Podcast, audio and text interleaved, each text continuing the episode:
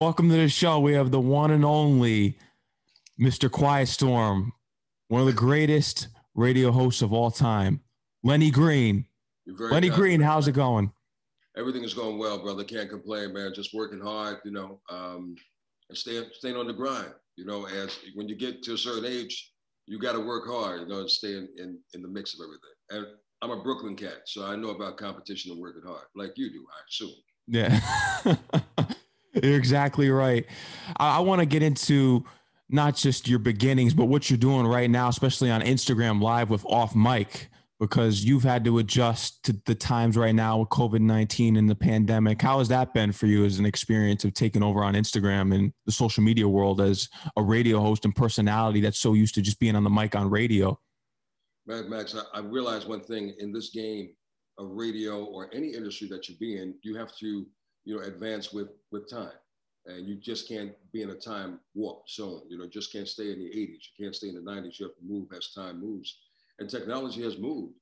And just as much as I reach an audience uh, by God's grace through radio, there's a huge audience that is in a whole separate lane on the internet. And by us using these social media platforms, as we are doing right now, it allows our brand to expand even even more. Um, um, there's a, people that follow me on Instagram that may not even listen to my radio show and vice versa. so it's all about just growing with the times and staying relevant. And I, I got to shout out uh, the R&B superstar himself, Tank, because Tank was really the one, I was having a casual conversation with him. And he was the one who kind of planted the seed in my head to do something when he just said, hey, man, you know, if you want to do something, man, I, I'm available for you. I'm like, really? And I said, okay. And I thought about it for like maybe a couple of days and I hit him back and said, hey man, why don't you, why don't we do it? Why don't we jump it off? You know, and we'll do something on Instagram. And that's how I came up with Off Mic. And it's been a very interesting ride and it's been very, it allows me to talk more in depth. It allows me to talk about a variety of different issues because radio, especially what I do, Max, with the uh, with the Quiet Storm, I'm creating the mood for you. You don't want to hear me talk and talk and talk. You, you with your lady. You want to like, dude, we don't mind hearing you talk, but play my music. Don't blow my mood. So um, the off mic on, on Instagram that I do um, is a wonderful opportunity for me to connect with a different audience, my audience, and uh, get more in depth with my special guests. Mm-hmm. It's been a great time watching your Instagram lives and enjoying the interviews that you conduct. I saw that you had After Seven on recently. Yeah, man, that's one of my uh, that's one of my favorite groups. As quiet as kept, bro. I uh, I have a fond love for music first. Uh, I thought I was going to be Michael Jackson the second. That's right. God had a different intention for me, um, and I embrace those who do the craft of music and express their gift if they're blessed with vocals uh, all the time. So I'm glad that uh, after seven and nine, we have built up a, a wonderful uh, rapport with each other. So it was great having those cats on. Mm-hmm. Born in Crown Heights, raised in Canarsie and Bushwick, eventually going to Kingsborough Community College, and that's how you found your love of college radio. Correct. Uh, that's how I found radio. Not to say I was absent from it. You know, um, are you born and raised in Brooklyn as well? I'm actually born and raised in Connecticut, which is also interesting because you had your own time in Connecticut on the radio. What part of Connecticut? Where are you from? Fairfield County. Okay, that's what's up. Yeah, that yeah. was from uh, where I was. Uh, yeah, um, you know, it, it's it's it's interesting how, how life goes, man. And um, wait, I'm off track. I'm off track, Max. It's a little too early. So re- rewind just a minute. Put me back on track. What was the question again? Oh yes, when you found your love of radio in college at Kingsborough Community College, because you had your own time slot on the station, seven hours, and that's a spiritual number for you seven has been with me for a long time, and it is a spiritual number. You know, seven is the number for those of you watching. Seven is the number of completion, and um, I feel that, and I know that God has put me in this lane for me to embellish on, and I'm grateful for the gifts that He has given me. Uh, yeah, man, but I didn't know about radio in terms of wanting to do it. Uh, growing up in New York, um, I listened to some phenomenal voices over the years. Little did I know it was having a subconscious um, influence on me. So by the time I did get to Kingsborough Community College and they invited me to come by the radio station, uh, Mad Max, I, I instantly fell in love with what I saw. And I said, it was like almost forget about singing and focus on radio. And I did that. And they gave, they asked me, well, what kind of show would you like to do? And I said, um, smooth jazz, because my older brother uh, would always play smooth jazz around the house. So that's all I would know. So um, they said, hey, go ahead and do it. So it was a Sunday night, man. I wasn't driving at the time. If anybody's from Brooklyn that's watching or from New York, I'm out in past Brighton Beach. And on a Sunday, I got off the air at one o'clock or 12 o'clock. On a Sunday, there's only one bus left to bring you back to the train station. And me and one of my guys who was working with me, we would haul ass trying to get out of that studio after we played that last song to catch that bus. Otherwise, we would have to take a cab. And you know, being a college student, you don't have that kind of money to kind of just throw away like that and do cabs. Like who was doing cabs at that time? and jump on that train to get back home. So yeah, man, it was just a wonderful, a wonderful journey, a wonderful experience, and an eye-opening opportunity for me to finally realize where God was pointing me, and that was to do what I'm loving every single day I get an opportunity to do it, radio. From there, your time at college radio, how were you able to get onto the station in Connecticut and then eventually Kiss FM? Uh, well, that was, um, it went actually from radio working at a radio syndication company in New York, then taking on a job. I negotiated a job and took on a radio job where they paid me and took care of my rent by putting me up in a hotel for like six months in Richmond, Virginia.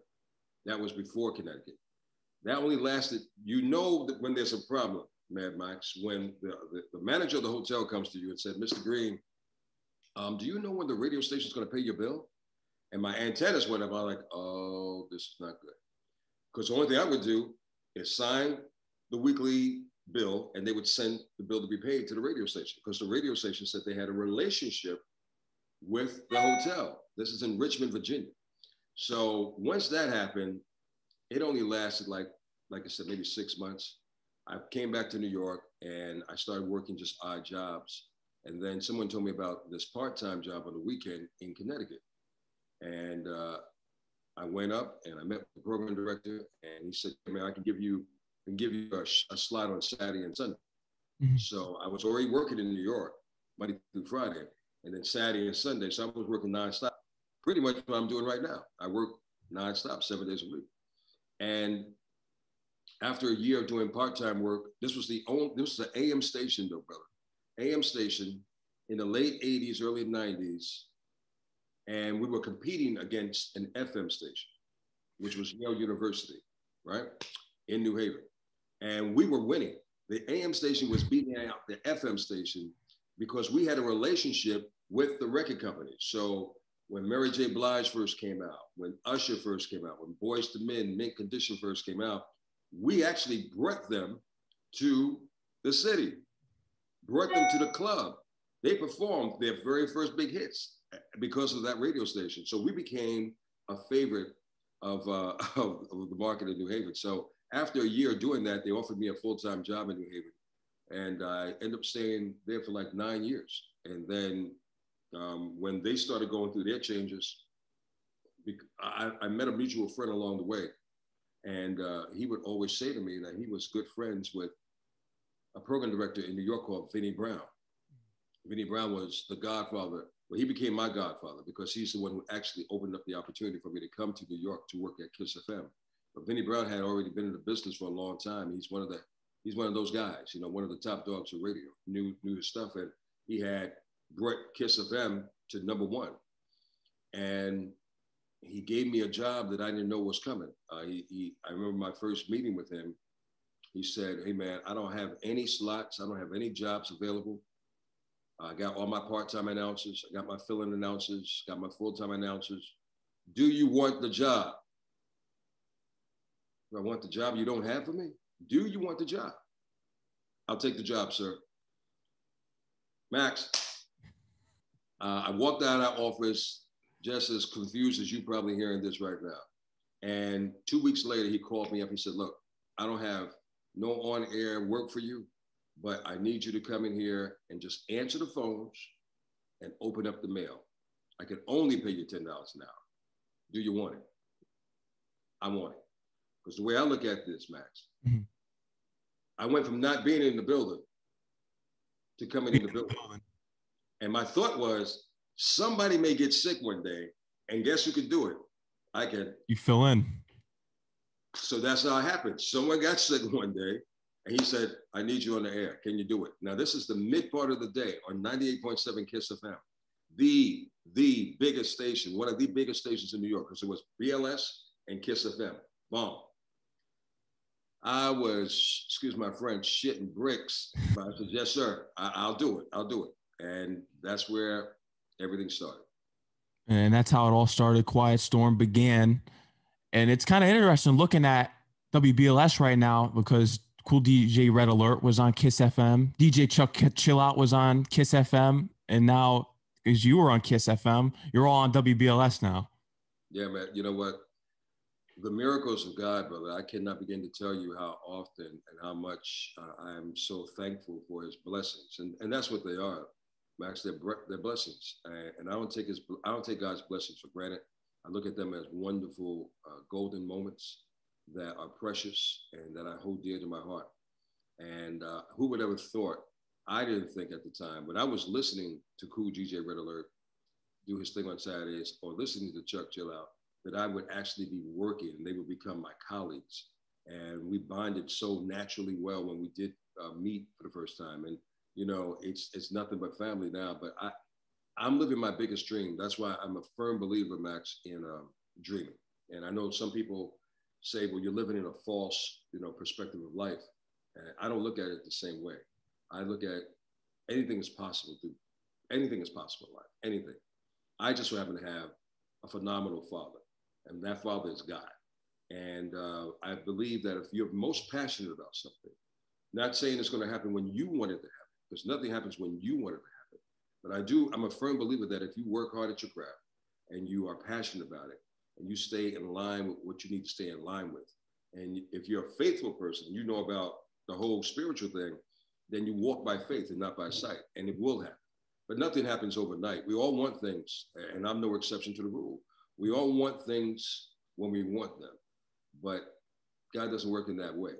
He gives it to us when we when He thinks we're ready for it. Because when they're re- when you're ready for it, then it's no stopping it. And once God opens up an opportunity for me, nobody on this earth can close it. I mean, they might be able to close an opportunity for me to advance, but they're not going to stop my blessings because my blessings come from the highest supreme. So I'm I'm just thankful, man. How did this idea come about for the Quiet Storm? Because it is a movie. When you turn on that radio station, 7 p.m., it's a movie, especially if you're with your girl. I like to make, I'm glad you used those wonderful words because I like to make it an experience. And that experience is called the movie, The Quiet Storm Experience. And um, I can't take credit for The Quiet Storm. The, the, history of The Quiet Storm started on the campus of W, uh, on the campus of Howard University, which is in Washington, D.C. The radio station is WHUR. Now, being born in New York, growing up, didn't know about that until I learned and studied it. There was a, there's a woman who everyone should know, including you, um, who is, she is a media guru. She has grown her, her company to unbelievable heights. Her name is Miss Cathy Hughes. Cathy Hughes owns the conglomerates of Radio One, which includes TV stations and radio stations. But at the time when she was also on radio, do, hosting a show on WOL in Washington, D.C., as time moved on and she grew up the ladder, she became a part of WHUR and she actually placed Melvin Lindsey is the brother's name. Melvin Lindsey was the first man on radio to actually do the Quiet Storm and incorporate the Smokey Robinson song. So that had to be Smokey Robinson's Smoke Quiet Storm song came out in 1974, if I'm not mistaken. So they used that as the theme to open up the show, as everybody who does the Quiet Storm does these days. So that's where the Quiet Storm concept, that's where the Quiet Storm name initially came from. Um, and there's different variations of it. When I was working in Connecticut, we did a quiet storm format, meaning we played love songs, but we called it Whisper Softly. When I got to 98.7 Kiss, with the Quiet Storm already being birthed at WBLS, we couldn't call it the Quiet Storm, so we called it Kissing After Dark. Same concept. So um, I'm just uh, again, uh, again, a wonderful opportunity and wonderful blessing for me to be placed in the category of uh, doing this, and for me to have built a relationship with with one of the mentors, with one of the golden voices of radio that did the Quiet Storm in New York for years, and his name is Vaughn Harper. So for him to literally, and I do, I will never forget this moment, Max. I was at his birthday party, and you know, I had a moment where I was up at the mic with him, and he actually passed me the mic.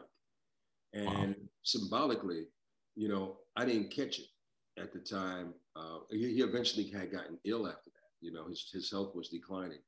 And um, I was like, wow, that, that, that was the most sacred moment that I, that I missed because the, the passing of the mic, like from one generation to the next, like you carried the torch, I carried the torch. Now it's your turn to carry the torch. And we built a, such a strong friendship prior to that happening. And then after that happened, uh, up until, you know, uh, he got sick and transitioned. But uh, Vaughn Harper was the man in New York. And if anybody who is of a certain age watching this, you know I stand on the shoulders of giants, and he's one of the giants I stand on hundred percent. He paved the way for you, and you're paving the way for other people out there who listen to your show. You can tell, especially when the guests come on your show and you do the introductions, that they actually have a great time. I remember Keith Sweat; he loved your introduction when he was on the show. Plenty, all your guests, they love what you do when you have the opening monologues. I, you know what, and and I don't plan them all the time. You know, sometimes it just comes from the heart. But then when I do get um, some kind of indication that let me write down this to introduce them, because everyone everyone deserves a, a, a, wonderful introduction at times. You know what I'm saying? And they have paved the way, and and they are they've paid their act. They they deserve more accolades on top of what they've achieved. So I'm honored when they uh, like what I do because I don't think anything of it. I just said, well, let me put this together, and this is what I'm thinking. And again, we I believe in experiences, man. You know, I think life is a wonderful journey if we can uh, experience certain things. I think people remember uh, certain things. Like they'll forget about what you say, but they, they won't forget about an experience or what they went through with you.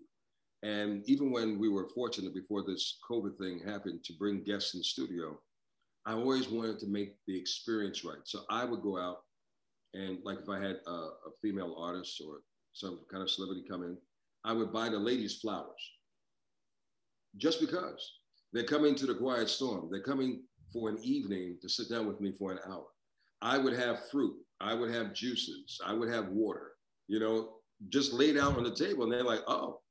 And when I, once I heard the first, oh, I'm like, well, I guess nobody really did this in this way. So I would actually, you know, when you go to certain things, especially called a green room at TV stations, it's a little room. They have coffee, tea, water, and then you sit and chill before you go into the main studio. So I guess I'm bringing the green room experience to the radio station, and uh, a lot of guests were were not accustomed to that. And sometimes, you know, we are doing a quiet storm. Sometimes I would have wine or champagne.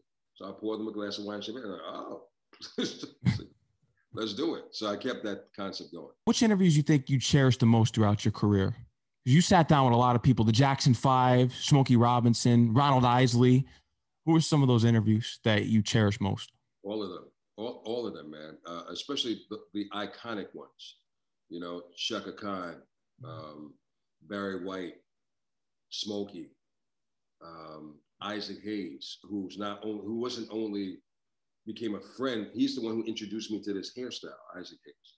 Um, Ronald Isley, all the ones that you just mentioned, Luther Vandross, um, the iconic ones, because they are the ones who created the foundation for uh, the new generation again of music to come in. So all of those are wonderful, but you know, I, the new ones just as much, like everyone from Tank to Ginuwine to After Seven to Babyface, and those list goes on. So it's really hard to say which ones um, because they all are different and they're all special. Like it's different when I have an interview with with um, uh, Smokey Robinson or uh, Jennifer Lewis, Jennifer, actress Jennifer Lewis. She's on Blackish. You know, she is she has a great personality. She's very colorful, and she brings a lot of energy to uh, to the show. Um, not to mention she's on a hit show. So, but it's so it's different energies, and you know this because you you're around a lot of people. You do this all the time as well. So different energies that come to your format to come to your program, you kind of feed off that energy, and that energy takes you to a different level. And you can't get that energy, or you might get a different experience with the next person. So um, that's why I say they're all different. It's hard to pinpoint one or two because I really do appreciate all of them that I do. Mm-hmm. One interview that I enjoyed that you did was when you interviewed R. Kelly because you brought him cigars. When I look back on that interview now, man, wow, you brought up a very interesting situation. And then, you know, with with all the uh, controversy and, and the documentary that came out on R. Kelly, I'm like, whoo. Now you have to understand that wasn't my first meeting with R. Kelly. Mm-hmm. Um, we had met prior to that, and when you know when when artists of that magnitude come to town, a radio station doesn't get always a, a chance to sit down one on one. So they would bring them in to kind of give everyone a, an idea of what happens behind the scenes. They'll say, "Well, R. Kelly's coming to town." Now we're in the '90s. R. Kelly is hot, right? Um, so he can't go. He can't come to everybody's show. so they'll set up times. Okay, Lenny, you'll do at 10 o'clock. Uh, Max, you're going to do at 10:15. Like you only get a bit of time with them. So he's may have hit like five different shows at the same time. So what happened the first time we met, I was assistant program director, music director at Kiss FM. Mm-hmm. I was scheduled to do an interview with him. The brother who was before me did the interview, and I don't know what he said to him because we're not in the room. Only thing I remember, after R. Kelly was in there five minutes, I see him get up, comes over to me, Where's the bathroom? Over there, man. Bathroom's over there. All right, cool. I'm like, what the hell is going on? Comes back my way. All right, we're out. You're out? Wait, hold on, hold on, hold on. What's up? We're out, man. We're out. What happened was the cat who did the interview with him asked him something about Aaliyah. Mm. That was a while ago. It didn't sit well with R. Kelly He got up, out. So, needless to say, my interview never happened. So, that was the second time, but now the paradigm has changed. I'm with a different station. I'm with WBLS now. I'm hosting the Quiet Storm. I'm not the music director. I do the interview. I know he likes cigars. I'm a cigar smoker as well. To be honest with you, I didn't think he was going to take all of my cigars. He took all of my damn cigars. And I was kind of annoyed at that, but I was like, he's R. Kelly. I'm gonna give this brother because I'm all about, as you are, building relationships. Building relationships, no matter what industry you're in, is quintessential. It's not about all the time just knowing the person. It's about again creating the experience and building the relationship with people because relationships get us to different levels in life. It's about the relationship. You could go for a job that may have you the executive producer, Max, of a TV show and you'll meet with the guy who's supposed to hire you. He's not, he's going to talk about everything around the job description to see how Max is, where he's here, where he is in his heart. And then he's going to make a determination if he wants you to have that job. So, you know, building experiences. So I brought the cigars because I know he's a cigar smoker. And again, I create the experience. I give you something different when you come to my interviews, when you sit down with me. So that way when it's time for them to come back around, like, oh, I remember you. And that's what I want. The experience made you never forget. So I, I enjoyed the interview. Uh, I don't know how much of that interview you listened to. He gave me all the, you know, all the answers that, you know, I wanted at the time. I wasn't about thinking about during the R. Kelly interview. His, I, I know about what happened with Aaliyah. That wasn't my concern. Again, I remember what also pissed him off. So why am I going to talk about something that was so old? That we all heard about it. It's over. I'm with you right here, right now. People want to know about right here, right now. Let's talk about right here, right now. That's what you talked to about, black panties in the buffet. That was his newer work. Right here, right now, man. Let's talk. I know he's in, I know he's not gonna get up and walk because this is your new project. Mm-hmm. So let's talk about the black panties. I think it's sexy too. It fits perfectly into the quiet storm. I love a woman who, you know, dresses in lingerie. It's sexy. It's, I love it. So right here, right now. That's we're gonna keep this conversation right here in this lane where I know you're most comfortable in. I know what you want to talk about. We're gonna embellish on this, and we're gonna have a good talk conversation. What's your opinion on how R&B has changed over time, especially today in the modern era? Because you come from the generation of listening to not just the the 90s legends but the artists that came before then now it seems as though r&b artists have fell back on using auto tune in their music and it's not the raw soul vocals. I want to know your opinion on how R&B has changed over time. Well, you know, I, I think that the download or the uh, dilute of R&B came when music uh, classes were starting to be eliminated out of schools. And that was the initial transformation. So a lot of people who had desires to do music had to resort to other measures because the classes weren't being done. You know, um, music classes where instruments could be learned how to be played, or chorus. When I was in high school, I think I was in the last chorus, uh, you know, kind of situation um, that was in, in in high school at the time. So when those things started to eliminate, you know, when people have a desire and a passion for something, they resort to whatever means they can. Technology advanced, so we learned about autotunes. I can't, a person can't sing well, or we can make just sing and we can make it sound good. Um, I, the rawness of, of, of a gift, when you nurture it, when you work on it to enhance it, um, really shows the true ap- appreciation for what you want to do. I've seen a lot of artists, and I won't mention their names, that weren't great singers, but have become better singers they got over because of the of the production, meaning the beats, the groove of the song. It was compelling to the audience, and they had hit records. They weren't great singers at the time. I've seen their growth, and now they have become great singers because they poured more into their craft. When you pour more into your craft, you become better at doing.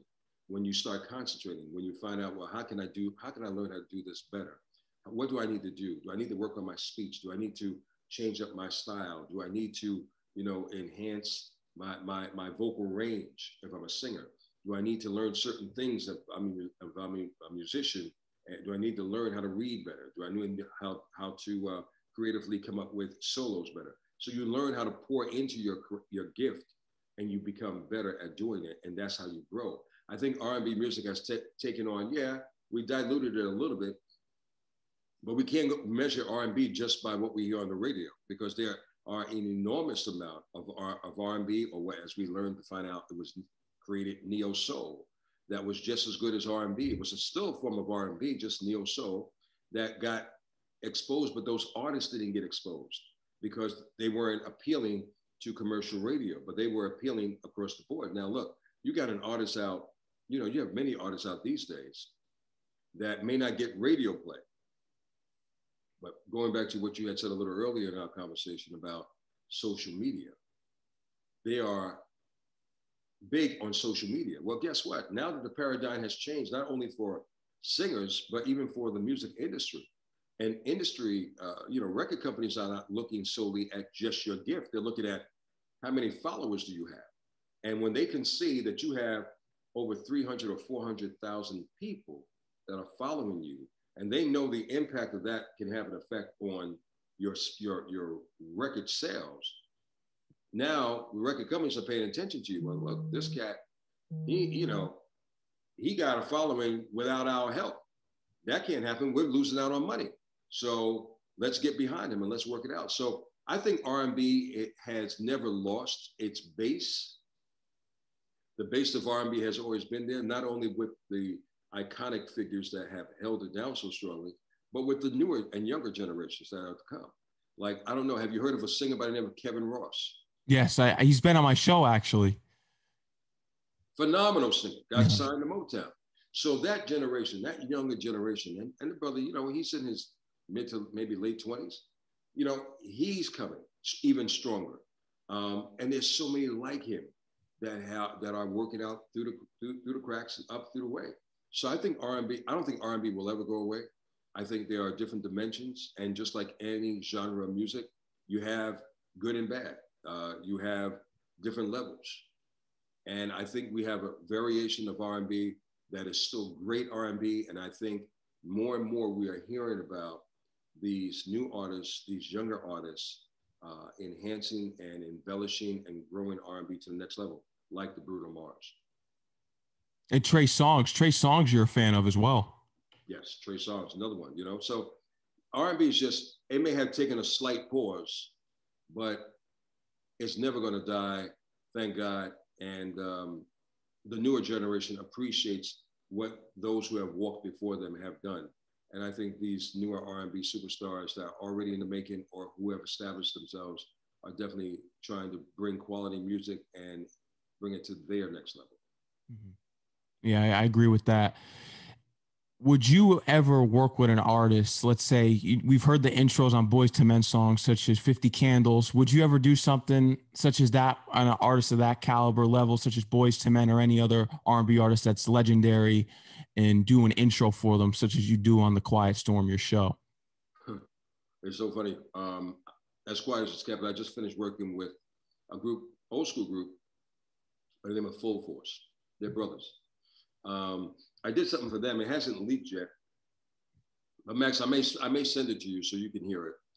Uh, and I just did something with two hot uh, producers that are Miami based, and they have done so much over the years. Cool and Dre, Cool and Dre. Um, Dre is. I, I'm, I only can speak and say this. I know Dre is working on his solo project, and um, I have the opportunities in um, being on his solo project in the capacity that you had just said. Oh, that's amazing. Congratulations on that. Dre is one of the hottest producers in the game right now. Of course, he's making hits left and right, especially with Fat Joe. And shout out to what they're doing. What album in your mind from the 90s is the definition of 90s R&B? You know, again, we, we spoke about him. I mean, R. Kelly dominated the 90s. I was I was gonna say 12 play. well, that that album alone, yeah, that out that that was that was the quintessential album that I loved, and I still love it. I can't, you know, you we understand what challenges R. Kelly person is going through, and we pray that uh, you know he finds help and he grows. But you can't take away his gifts. His talent was and is impeccable. You know, his writing skills, his creativity when it came to music, it's it's a gift. It's a gift, man. So he dominated the '90s. So we could pick any. Don't beat me up, y'all. I mean, any R&B song from from R. Kelly is great. Um, I'm big on After Seven as well. I'm big on. Um, wow. I, I like I like Brandy in the '90s. I like Monica in the '90s, and I love. Wow, I, am gonna I'm gonna stick with that. I'm gonna stick with those. Right Intro. I think intro is underrated with Kenny Greene. He penned a lot of hits, especially for Mary J. Blige. He did, he did, and he was, you know, so it's so sad that Kenny unfortunately transitioned. Uh, he had a whole big life ahead of him. Um, yeah, so Kenny Greene definitely, but you know, now you, if you want to get into producers, you know, again, uh, we're talking about Mint Condition, we're talking about uh, Babyface again, not not as a singer, but just as a producer. I mean, if you look at the body of work that that Babyface and another producer by the name of Daryl Simmons, they were a team, uh, had done for the 90s. They dominated every song. And talk about Boyz II Men, look at look at who wrote the song. Yeah. You know what I'm saying? Babyface. I'm like, damn. Uh, Babyface, Babyface wrote a song for a woman, and I, the name escapes me at the moment. And it, it, it was it was like the woman's anthem. I was like, how did you do that? Like you know, you're a man and you're writing a song for a woman, and this song went number one. I, I I'm drawing a blank at the moment, but I'll have to hit you back and let you know what it is. Crazy. It is crazy, and and bringing up a, a, special album was the Isley Brothers 1996 album, in which I believe Keith Sweat, Babyface, and R. Kelly came together to work with them on that. As R. Kelly actually rejuvenated the career of Ronald Isley. He became Mr. Big, especially on Down Low, and eventually you saw him move into the 2000s, and as well as him working with Uncle Charlie Wilson. You hit the nail on the head, and you did your research great. Um, Uncle Charlie Wilson and and Ronald Isley, he gave them new life. Uh, you know, for Uncle Charlie Wilson, um, last name Wilson, first name Charlie, that's R. Kelly. That became a hit.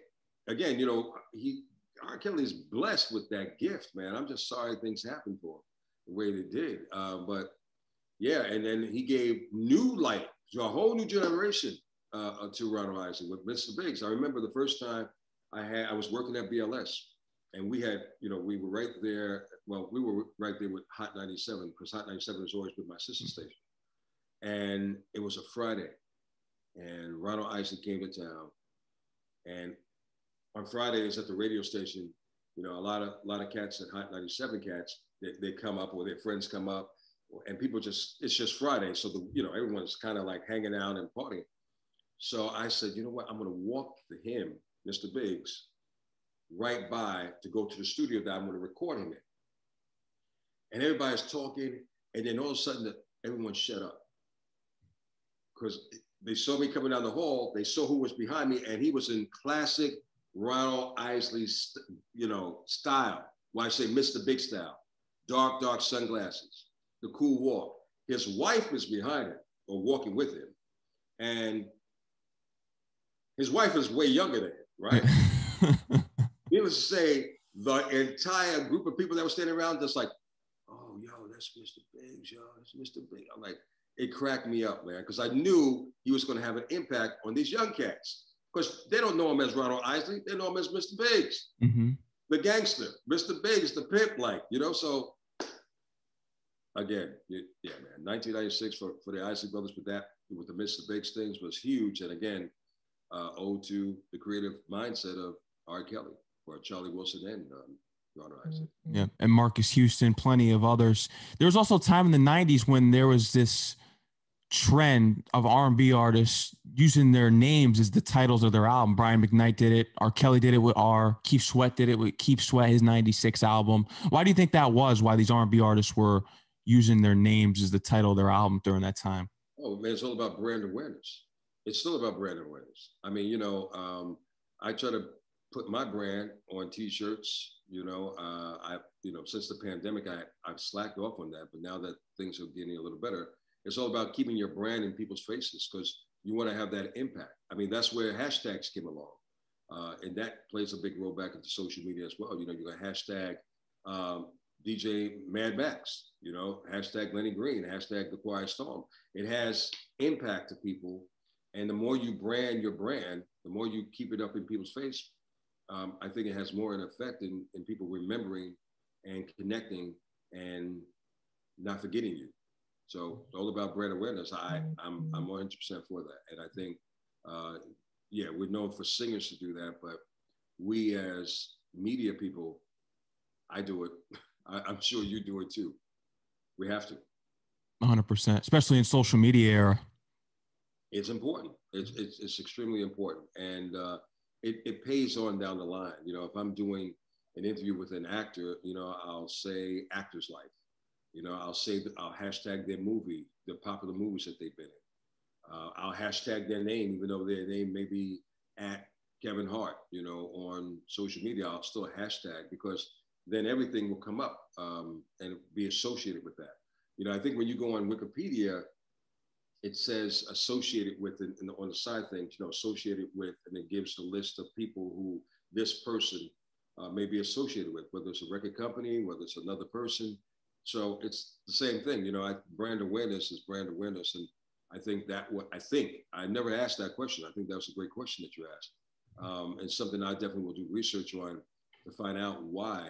But it's just like um, you may not remember this, but when Keith Sweat came out and Al B. Sure came out, um, they toured toured mm-hmm. on their first album. Now you don't see that a lot anymore. No. So they did, they did these little small club venues all around the city. As a matter of fact, I was working in New Haven, Connecticut, excuse me, at the time. And I remember each of them coming by, playing the small venue, because again, no one, everyone was just getting to know them. Their first song, each one of their first songs, I think Al B. Sure was Night and Day. And then uh, Keith Sweat was um, I Want You. They, those songs were already being played on the radio. But so you figured, okay, you only got one song that's being played on the radio. But they toured and they performed every song on that album.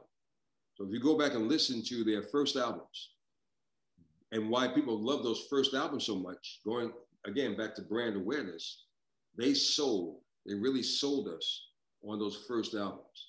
And that's all they would perform, song after song. They didn't introduce no second album. They, they just did everything that was on that first album. And you could drop a needle on Al B. Sure's first album, which came out in 88, maybe 89, or maybe, yeah, right, in late 80s. And you're gonna know it if you know about his music. You're gonna know it. it that's an iconic album. Al B. I mean, Keith Sweat, his first album that Teddy Riley did. That's an iconic album. Song for song, you're gonna know the songs that did play and the songs that didn't, but you're gonna just know it. Especially ladies, I know you know. So it's a given. That Al B. Sure song I think is underrated off of his first album is "Ooh This Love Is So." But again, that's what he performed when he came to the, to the you know to these little venues. Ooh This Love. So it is underrated, but it's not unheard of if you pay attention right. to his work. So underrated, yes. Did it get a lot of radio play? Not a lot, not unless it was in Quiet Storm format. But we know the song. hundred percent.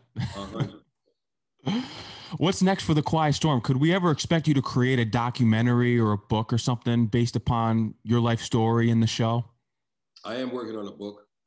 Um, there is a documentary that has yet to be released, not on the Quiet Storm.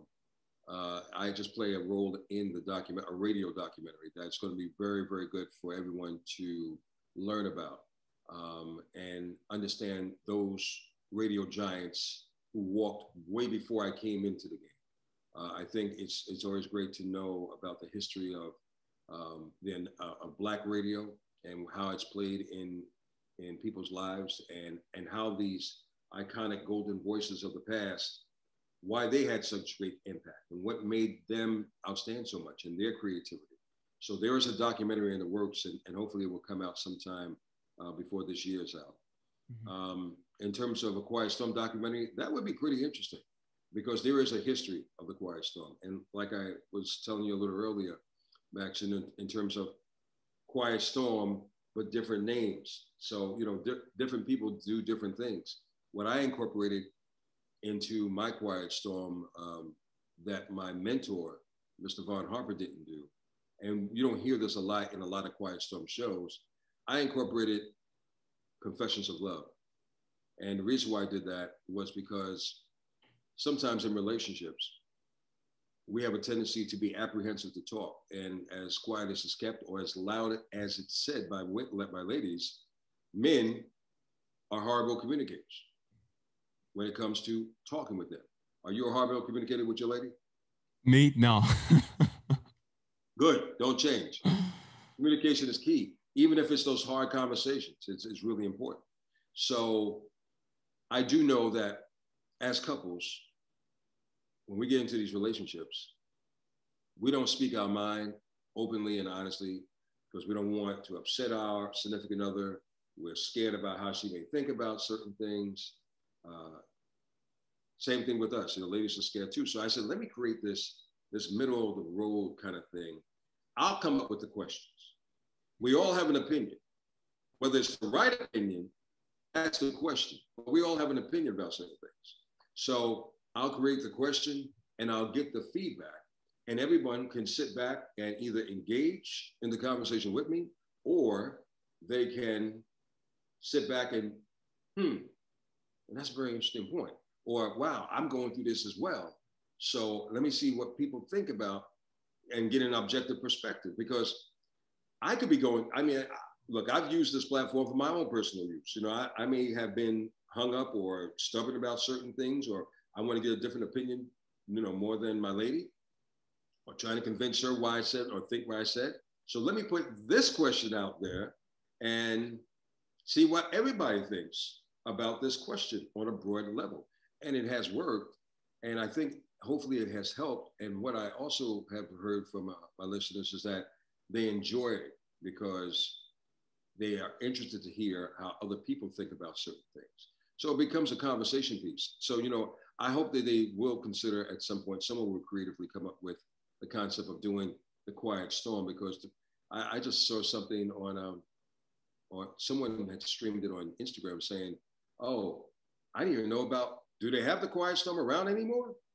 And people were the, the few people who knew about me said, well, obviously you haven't heard about Lenny Green and the Quiet Storm, or you haven't heard about this, that, that. So, you know, some people don't get it in their cities. I mean, I'm fortunate with the Quiet Storm being in New York, but the Quiet Storm in New York is syndicated now, and it goes to a few other cities. So um, we bring we bring an experience. Going back to my first thing with you, I, I hope that when people come to my program, you're going to definitely get the music. You're going to definitely get the ambiance and the feel of relaxation, not just romance, but you're also going to get some some conversation, whether it's celebrity interviews or whether it's relationship top, topics. So that's what uh, the Quiet Storm of, with Lenny Green brings, and uh, I hope I hope that we definitely come up with a concept in doing some kind of Quiet Storm documentary. You may have just planted a seed in my mind, so I may have to go to work now. I'm happy to hear that, and I'll be looking forward to that documentary. Did they tell you when you're going to be allowed to go back into the WBLS studios to do your show? I think now that a lot of people have um, been vaccinated, uh, they're kind of playing with it. They don't want to rush everyone uh, because they realize that a lot of people uh, are still, you know, after a year of living a certain different kind of life that we've never experienced before, uh, we don't know, you know, how strongly people are open to being close to people again. I do know that a lot of folks have cabin fever. A lot of folks are itching to get out, and I think we're starting to see that uh, more and more as people travel and around certain circles. But um, they are talking about maybe after, you know, may, maybe in around a month, we'll kind of play with it. Like maybe you come in for two days, and then you go home, and then we'll have somebody else come in and go home but they're not trying to have a lot of people around each other just yet. So not yet. We don't have a we don't have a firm situation. Um, so we're going to see how this works. Mm-hmm. One step at a time. Yes. For sports, you're Giant fan first, Jet fan second. How about basketball? Are you a Knicks fan? Knicks fan, and you know what? I'm a Knicks fan and a Nets fan.